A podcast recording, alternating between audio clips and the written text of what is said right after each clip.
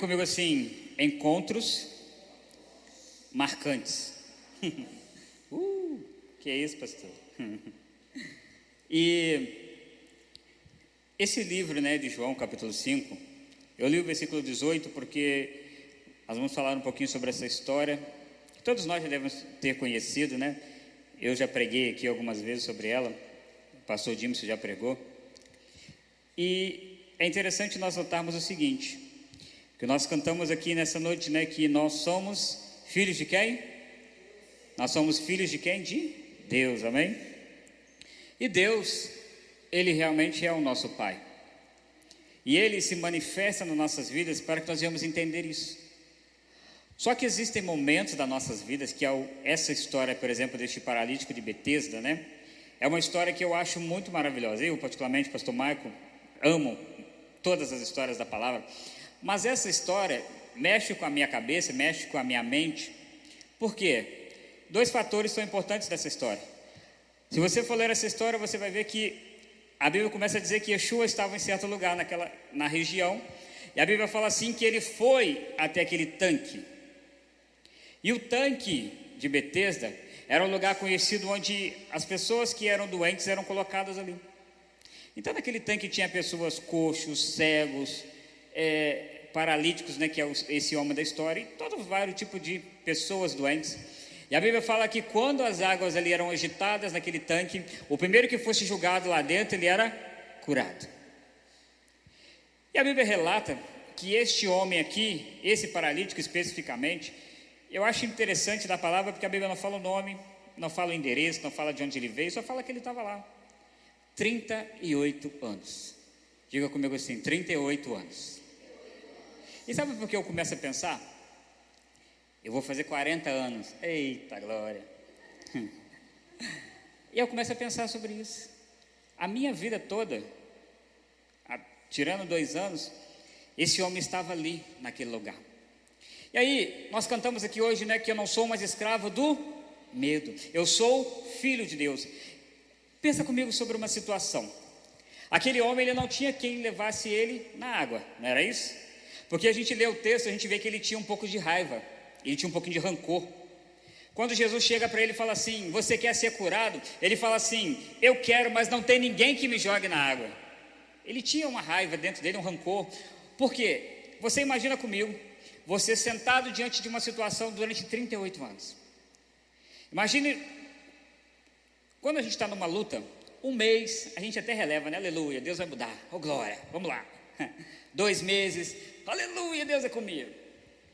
Quando você está um ano naquela luta, meu amigo, minha irmã, hum, é, pastor Rossano, você já começa a ficar assim: será que Deus é comigo mesmo? Poxa, um ano. Aí você já vem para a igreja e já não canta mais como antes. Você ouve a palavra, a palavra entra aqui, sai aqui. A gente chama você para orar, você fala, não vou orar não, porque né, Deus não está nem me ouvindo, estou um ano na situação. Agora você imagina comigo 38 anos. E 38 anos a água era agitada. Eu não sei, eu nunca consegui entender, a história não fala de quanto e quanto tempo a água era agitada. Se de mês em mês, se de ano em ano, se de dois em dois anos, não sei. Eu sei que em momentos a água era agitada e o primeiro que caísse ali, independente da doença, ele era curado.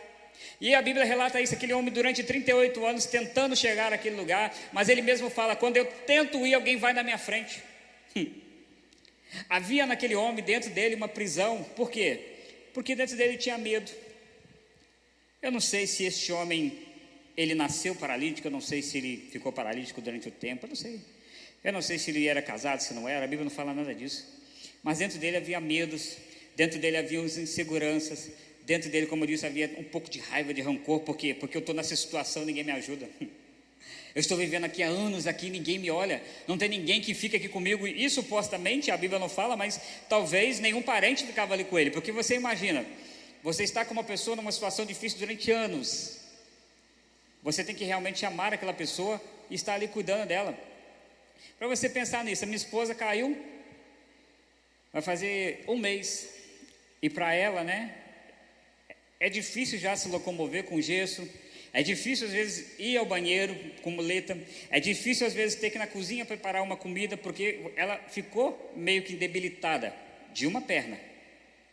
Agora você imagina um paralítico que eu acredito eu, tá? Pensando da cintura para baixo, ele não podia se mexer. Tentando alcançar uma coisa que ele mesmo não tinha como alcançar. Ele não tinha forças, ele não tinha ninguém que fosse com ele. Mas o que eu acho maravilhoso dessa história, porque por que eu coloquei o título dessa palavra de encontros marcantes? Porque a Bíblia fala assim que Yeshua estava na região, como eu disse, Yeshua foi aquele tanque. A Bíblia não diz que Yeshua curou mais ninguém. Eu acredito que curou, porque a presença de Jesus já fazia milagres, só a presença dele. Mas a Bíblia diz que ele foi exatamente na, neste homem, nesse paralítico, e Jesus olhou para ele e perguntou para ele assim: Aqui, você quer ser curado? Hum. Aí aquele homem fala assim: Senhor, eu até quero, mas como eu disse, quando as águas são agitadas, ninguém me joga na água, não tenho ninguém para fazer isso por mim. Aí Jesus volta a perguntar para ele assim: Você quer ser curado? Ele fala: Sim, eu quero. Aí a Bíblia diz assim que Yeshua diz para ele assim: Jesus disse para ele: Então tá, levanta, pega sua cama, seu leito e vai para sua casa. E aí eu começo a pensar sobre encontros marcantes. Por quê, pastor? Porque todas as vezes na palavra que uma pessoa se encontrou com Jesus, alguma coisa aconteceu. Todos os momentos na palavra que alguém teve esse encontro marcante com o Senhor Jesus, a sua vida foi transformada. E nós, às vezes, viemos para a igreja, sabe? Tem culto na quarta-feira, aleluia. Tem culto no sábado da manhã, tem culto no sábado da noite. Mas às vezes a gente vem para a igreja de um jeito, sabe? Ah, estou indo porque não tenho mais o que fazer, estou indo porque ah, eu gosto da igreja, eu gosto do louvor, eu gosto da palavra, mas a gente às vezes não tem aquele desejo de mudança, sabe aquele desejo de transformação, aquele desejo que eu, realmente eu me encontre com Jesus e alguma coisa precisa acontecer dentro de mim. Quando eu me encontro com o Senhor, alguma coisa tem que mudar em mim.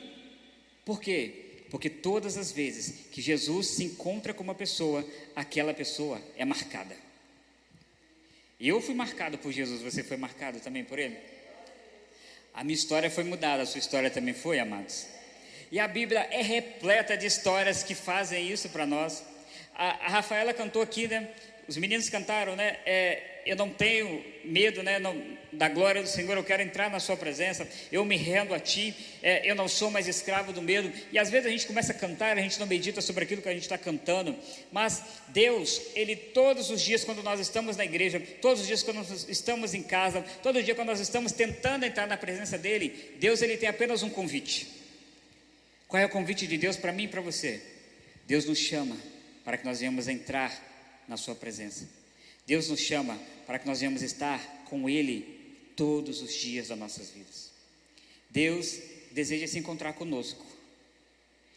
Não era assim no jardim? Ao virar do dia, o Senhor descia ao jardim para conversar com Adão. Deus, Ele é Pai.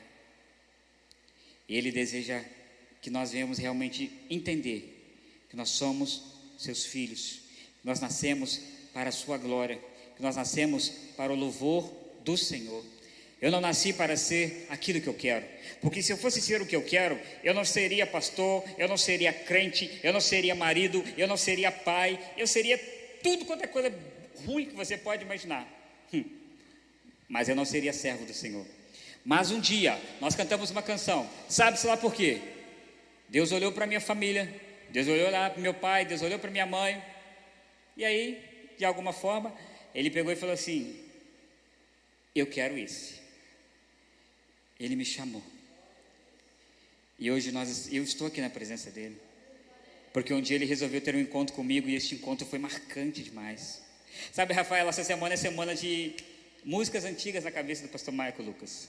O pastor Michael deu uma. Parece que rebobinada né, na vida dele antiga de louvores. E exatamente hoje eu estava cantando uma canção que diz assim, ó, alguns de vocês devem conhecer assim, ó, que, que fala assim, ó, Jesus Cristo mudou meu viver.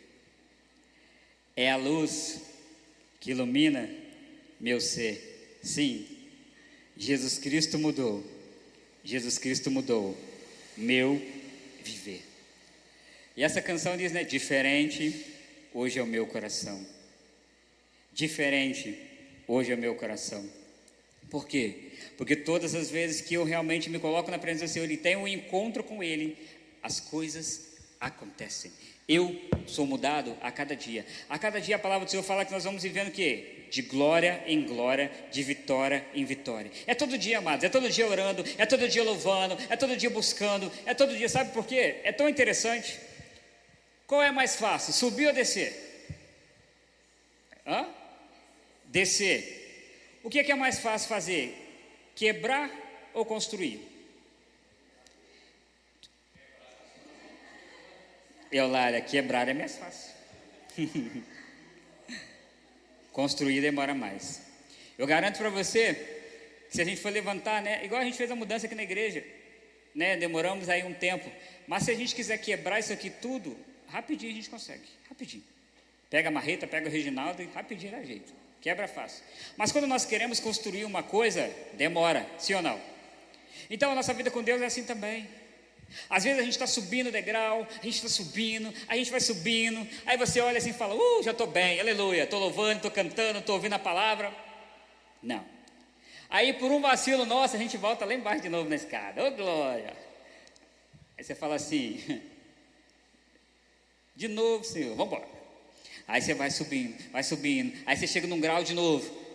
Aí de repente, o que, que o ser humano faz de novo? Erra. Aí o que, que, nós, o que, que Deus faz de novo? volta lá embaixo. Até que a gente entenda que não é por nós, não é o meu talento, não é o seu talento que faz a diferença.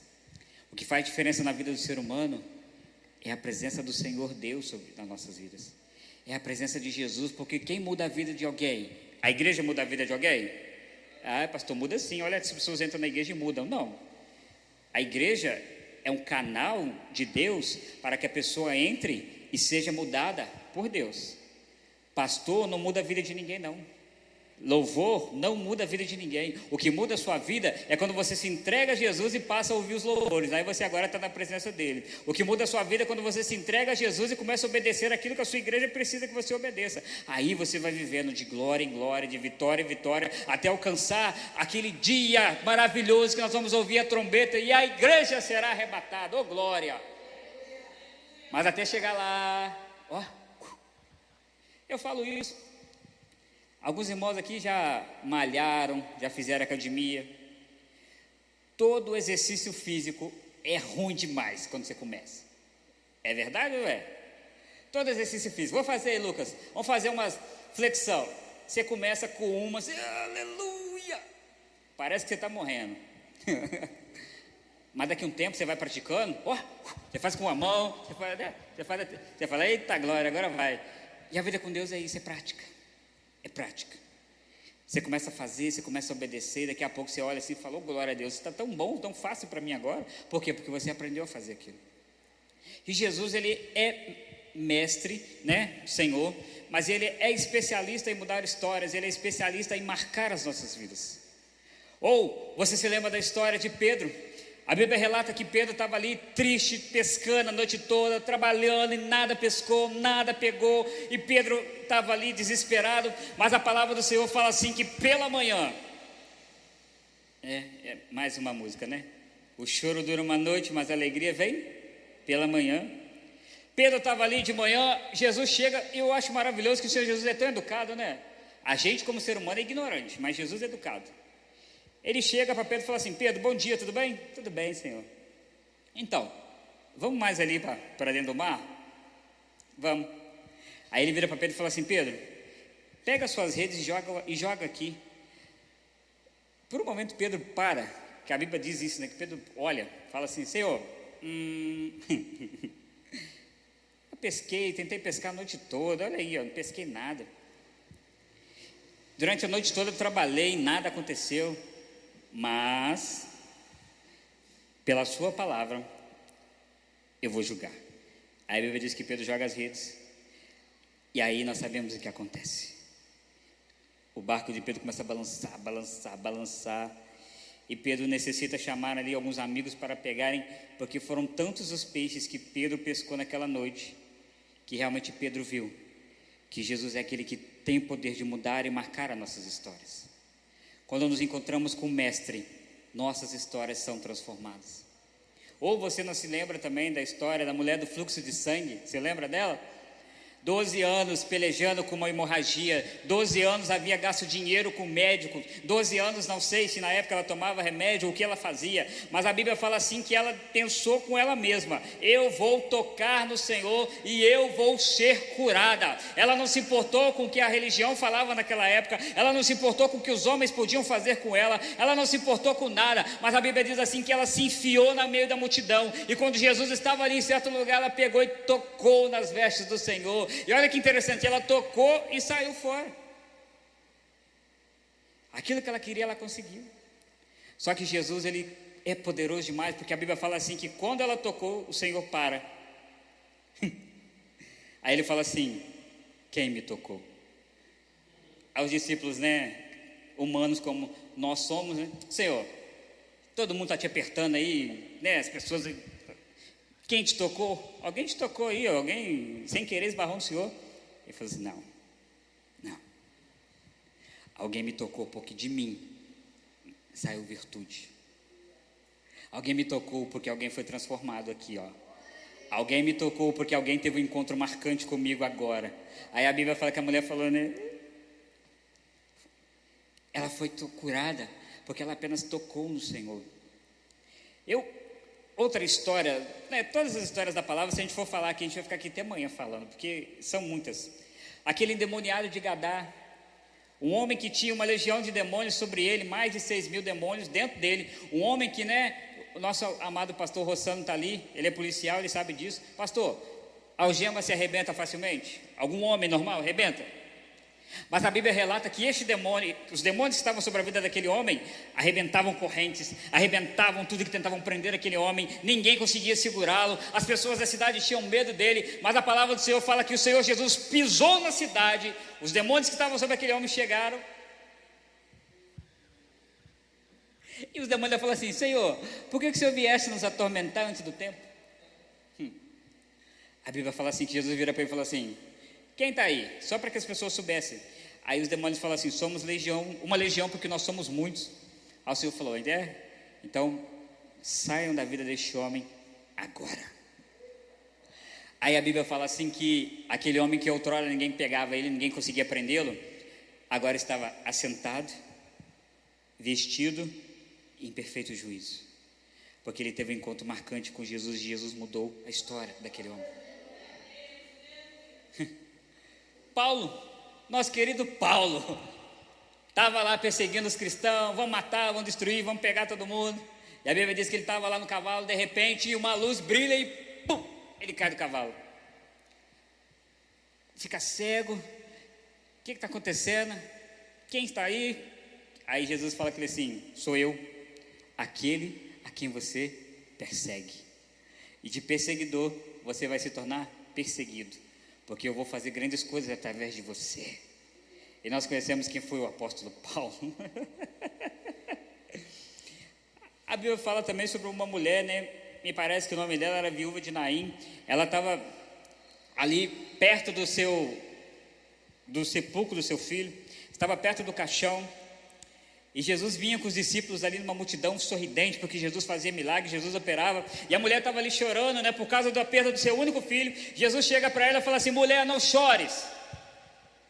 Como não chora, meu único filho, né? A pessoa que eu tinha, né, que talvez era o sustento daquela mulher faleceu. A Bíblia diz que Jesus chegou e fez exatamente assim, ó. O esquife, né? O, o, o, o caixão daquele jovem. Jesus pegou. Hum. E a Bíblia diz que aquele jovem voltou à vida. Jesus é o Senhor das nossas vidas. Ele é poderoso para transformar aquilo que você precisa. Nós cantamos aqui e eu, eu fico fascinado com isso porque Jesus ele é maravilhoso. Quem não conhece a história de Lázaro? Jesus, Jesus ele gosta de fazer as coisas da maneira dele, não do nosso jeito. Marta e Maria chamaram Jesus, Senhor, Lázaro está doente, Jesus vem visitar teu amigo, Senhor. Eu acho que elas usaram até um apelo sentimental. Seu amigo Lázaro está doente, vem cá visitar ele. E a Bíblia fala que Jesus não foi. Primeiro dia não foi, segundo dia não foi, terceiro dia não foi. No quarto dia, quando Lázaro já estava morto e enterrado, Jesus voltou, veio. Hum. Aí aquelas irmãs frustradas também chegam para Jesus, Senhor, se o Senhor tivesse aqui, nada disso tinha acontecido. O Senhor, né, poxa vida, o Senhor não é amigo de lado, o Senhor não é amigo da gente, olha aí, ó, o Senhor esperou ele morrer e tal, e blá blá blá, e isso, e aquilo, e tal. Hum. Aí Jesus olha para ela e fala assim: Então, deixa eu te falar uma coisa. Se você crê, eu sou a ressurreição e a vida. Aí uma delas fala assim: Senhor, eu creio que ele vai ressuscitar no último dia. Ele falou: uh -uh. Vamos lá, onde ele está? Está lá enterrado em tal lugar. Você crê comigo que Jesus poderia chegar assim, como Deus que ele era, falar assim: pedra, remova-se, quebra-se. Ele podia fazer, não podia? Mas ele falou assim: não. Ele falou assim quando ele chegou lá: tirem a pedra. Porque tem coisas que Deus faz, mas tem coisas que a gente faz. Tem que fazer. E aí quando tirou, Jesus lá do lado de fora ele diz assim: Lázaro, vem para fora.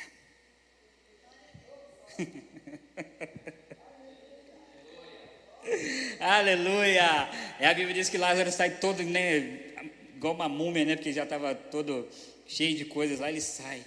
E as pessoas da cidade ficam desesperadas, como assim? Quem é este? Como nós lemos aqui, né? Quem é esse que se diz filho de Deus? Quem é esse que se diz Deus conosco? Quem é esse que diz aos demônios, os demônios são expulsos? Quem é esse que diz que Deus é seu Pai? Esse é o Senhor Jesus, a qual eu e você cremos. Esse é o Senhor Jesus, a qual nós pregamos, que muda histórias, que marca pessoas, que transforma vidas. Esse é Jesus. Esse é o Senhor que nós cremos, é a esse que nós adoramos, é a esse que nós bendizemos, é por Ele o motivo do louvor, é por Ele o motivo de nós consagrarmos as nossas vidas, é por Ele o motivo de eu não querer saber do pecado, mas eu quero me santificar, porque eu quero agradá-lo, porque Ele merece do melhor que nós podemos dar a Ele. Mas às vezes a gente deixa o pecado, às vezes a gente deixa as circunstâncias, a gente deixa os nossos medos né, vencer as nossas vidas, e muitas das vezes, ao invés de nós estarmos posicionados, na presença do Senhor, a gente deixa levar. Mas amados, Deus tem muito mais para fazer nas nossas vidas, você crê? Na sua vida e através da sua vida. Eu creio, você crê? Eu desejo ver Deus fazendo coisas grandiosas. Eu sempre falo desse texto, é verdade. O Senhor fala assim que Ele nos daria poder e autoridade para fazermos coisas maiores do que Ele fez. Só essas coisas que eu falei que Yeshua fez aqui, são grandes ou não são? O que, que a gente vai fazer maior que isso? Eu não sei, mas eu quero descobrir. Aleluia. A Bíblia relata também, amados, que Jesus, Deus, né, ele marca histórias. Nós cantamos aqui uma canção, né? Santo, Santo Senhor, Deus poderoso. E quando cantando essa canção nessa semana, orando ao Senhor, né?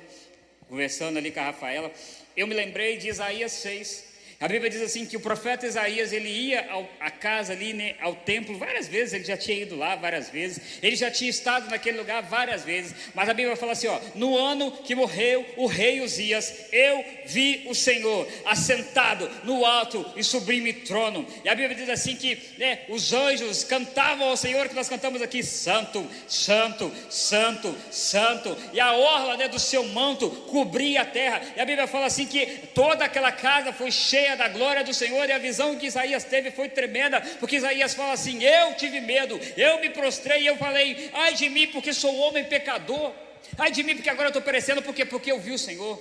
E a Bíblia diz assim que um dos anjos saiu né, com uma brasa de fogo, tocou na boca de Isaías e ele foi purificado. E aí depois o Senhor vira para Isaías e fala assim: Quem a quem enviarei e a quem há de ir por mim?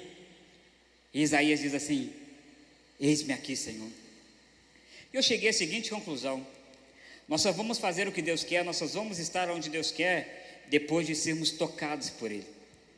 Depois que Ele tocar em nossas vidas e mudar realmente a nossa história, Deus Ele deseja cada dia mais ter histórias, Deus mudar a nossa história. Deus deseja cada dia mais ter um encontro marcante que mude a minha família, que mude a sua família, que mude a igreja Eliahu, que mude o bairro Marumbi, que mude a cidade de Giz de Fora, que mude o Brasil, porque como eu disse, quem muda o homem, quem muda a história não é o homem, mas sim quando o homem se coloca diante de Deus e permite que Deus o use para mudar a história, Deus faz.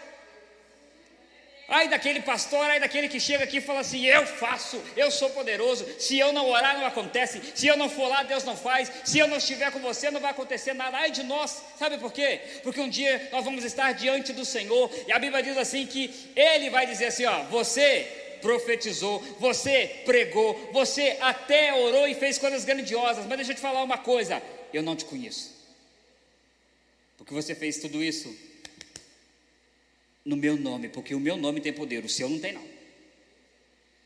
Demônios não são expulsos pelo nome Igreja Eliahu. Chega para um demônio endemoniado e fala assim: Eu te expulso em nome da Igreja Eliahu. Ele vai olhar para sua cara e falar assim: Hum, você tem certeza mesmo? Te dou três segundos para você sair daqui.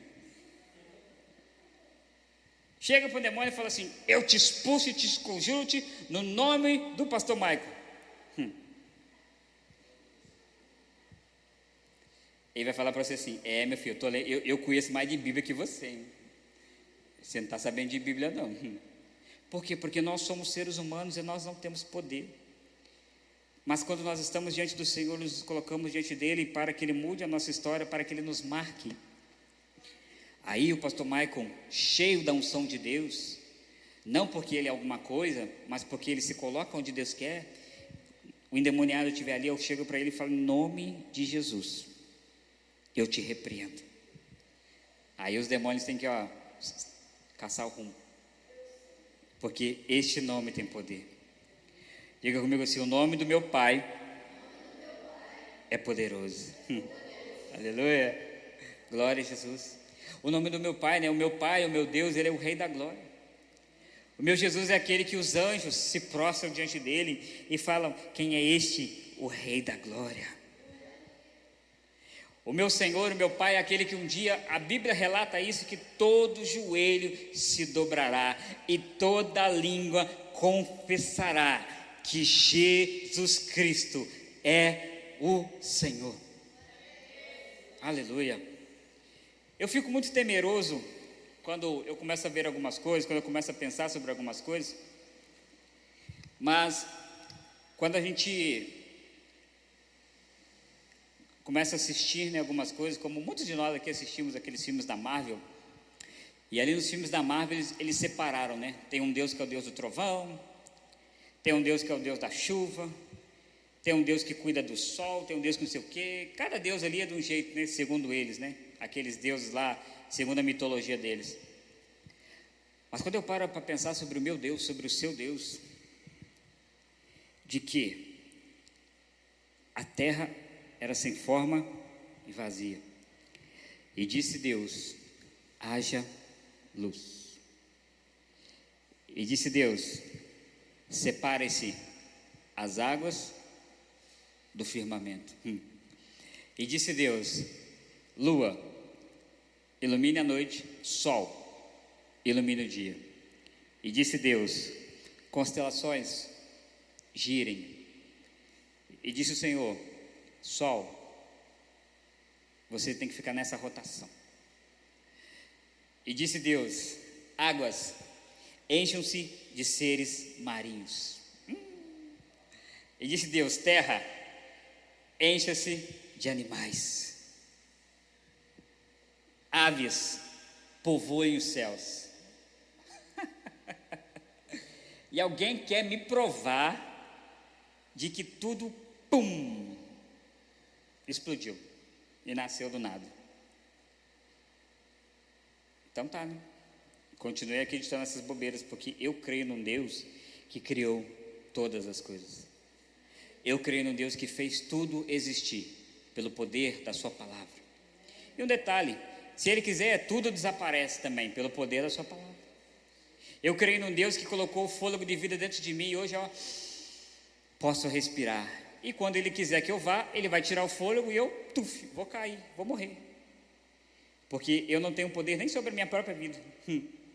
Eu não posso nem dizer que quero viver até os 100 anos, porque se o Senhor determinou 80, já era para mim. 80 eu vou embora. Aleluia.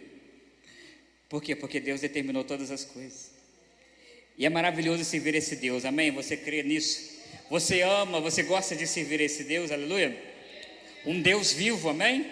Não é um Deus de madeira que você fala com ele, ele não te escuta. Não é um Deus de barro que se você deixar cair, ele quebra. Não é um Deus de, sabe, não é um Deus comum, mas é um Deus que quando você se coloca na presença dele em oração, ele fala com você. Ele te escuta, ele te responde, ele te abraça quando você precisa, ele te sara por dentro quando você precisa. E sabe qual é o convite de Deus para nós essa noite, amados? É esse. Deus está nos dizendo assim: vem, eu quero ter um encontro marcante com você também. Pastor, me prova na Bíblia. Eu vou te provar o que a Bíblia fala assim: ó. Achegai-vos a Deus e Ele se achegará a vós. Opa, vamos no português. Quando você tem uma ação, aquela ação gera uma reação. Opa, eu me achego a Deus e Ele se achega a mim. Opa, pastor, não, esse texto está muito fácil. Não, vamos lá em outro então. Clama a mim e responder-te-ei. Anunciar-te-ei coisas grandes e firmes que você não sabe. Opa, que é isso, pastor? É? Então vamos lá, se isso não está bom para você. A Bíblia diz que? Aquele que bate, a porta Aquele que busca, encontra. Aquele que pede, recebe. É ou não é Deus te famando para você vir? Porque Ele tem coisas grandes para fazer na sua vida. É ou não é Deus te falando assim, meu filho, busque. Já brincou de pique-esconde? Alguém já brincou?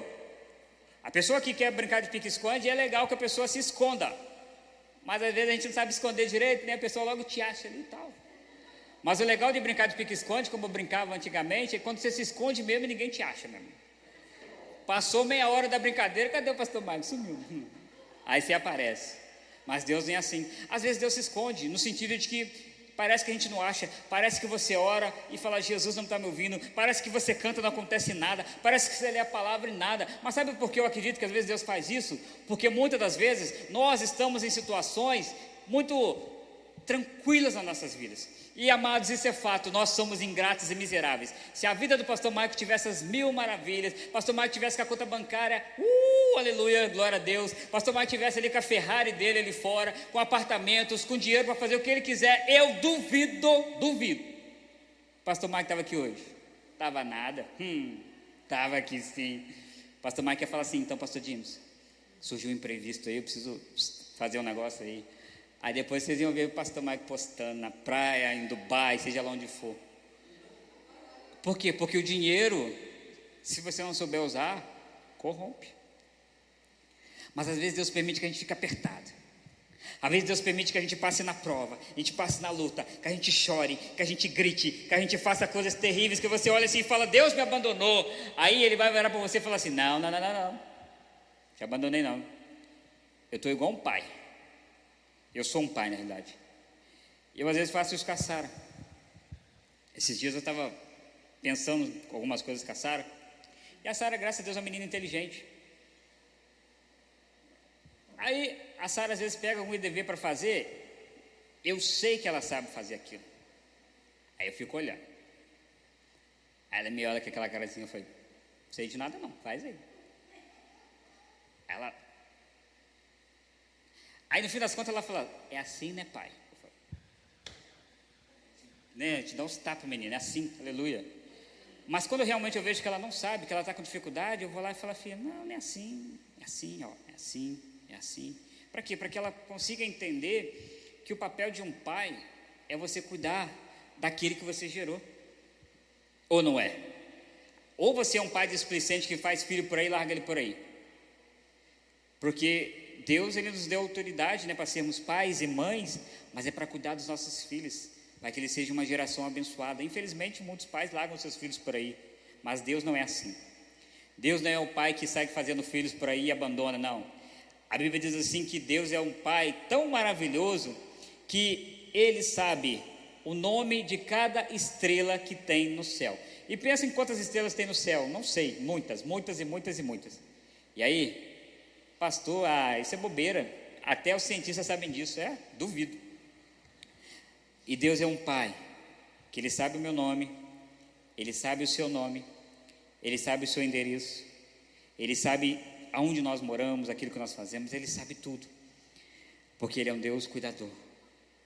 E mesmo quando nós pecamos e às vezes caímos, erramos ali, sabe?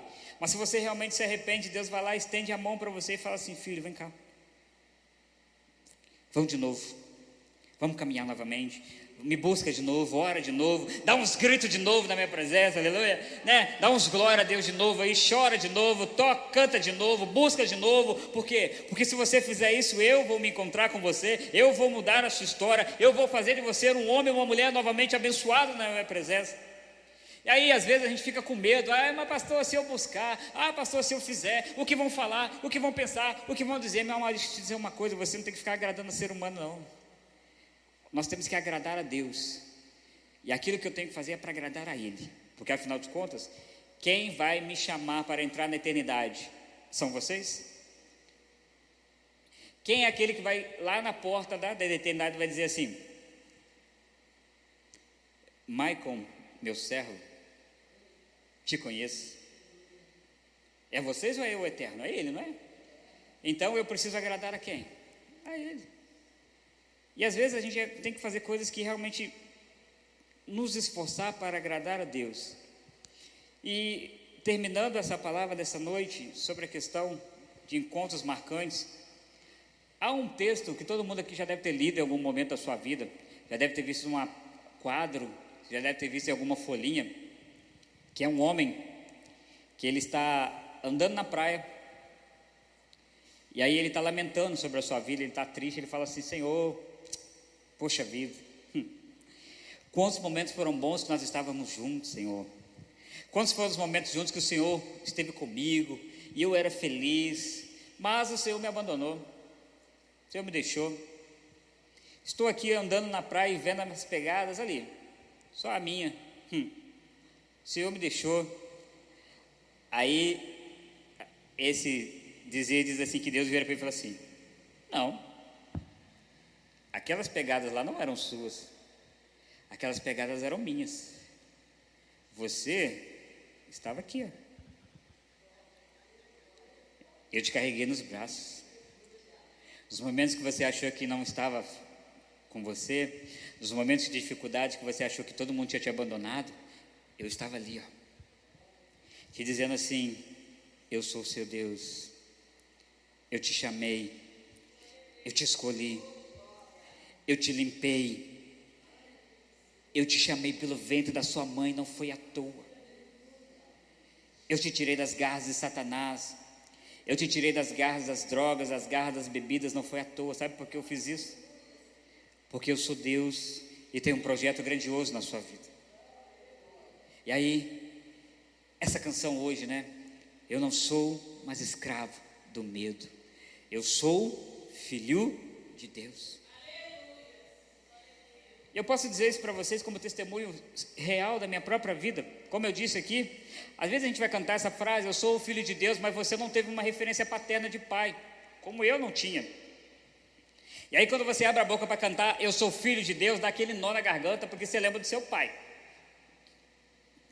que não cuidava de você, que dava preferência para as outras pessoas do que para você, o pai que te abandonou, o pai que não e aí, quando você vai cantar, você começa a lembrar, poxa, mas Deus é igual ao meu pai? Não, então não quero cantar. Hum, então não quero Deus como meu pai. Mas Deus vem nos mostrar que não. Ele não é igual a nenhum pai humano. Porque olha o que a Bíblia fala. Se você, como ser humano, como pai e mãe, sabe dar coisas boas para os seus filhos, imagine eu. Imagine eu quando você se colocar onde eu quero. Imagine você quando estiver no centro da minha vontade, no centro. Não é nem para a direita, não é nem para a esquerda. Quando você estiver no centro da minha vontade, o que eu, o Senhor, não poderia fazer na sua vida. Deus, Ele quer ter um encontro marcante com você nessa noite, amém, queridos? Você que está na live aí, Deus quer ter um encontro marcante com você. O Senhor Yeshua quer marcar a sua história para você poder olhar e novamente acreditar que Ele é o Deus da sua vida. E a prova que eu te falo é que quando ele estava na cruz, ele olhou para nós como seres humanos, e ele fala: Pai, perdoa, porque eles não sabem o que fazem. E aí ele disse para o Pai assim: Pai, está consumado. A partir de agora, foi-me dado todo o poder no céu e na terra para mudar histórias dos seres humanos. Talvez um anjo deve ter falado assim, tá? Pensamento meu. Senhor Jesus, tem certeza? Hum. Vai mudar a história desse povo aí? Você conhece o ser humano de verdade mesmo? O senhor sabe quem é o ser humano mesmo? E aí imagino se Jesus pensando e conversando assim, eu sei quem é, eu sei quem são. Por isso, eu morri por eles na cruz. Porque eles não têm poder em si mesmo, mas eu tenho poder para fazer deles pessoas melhores na minha presença.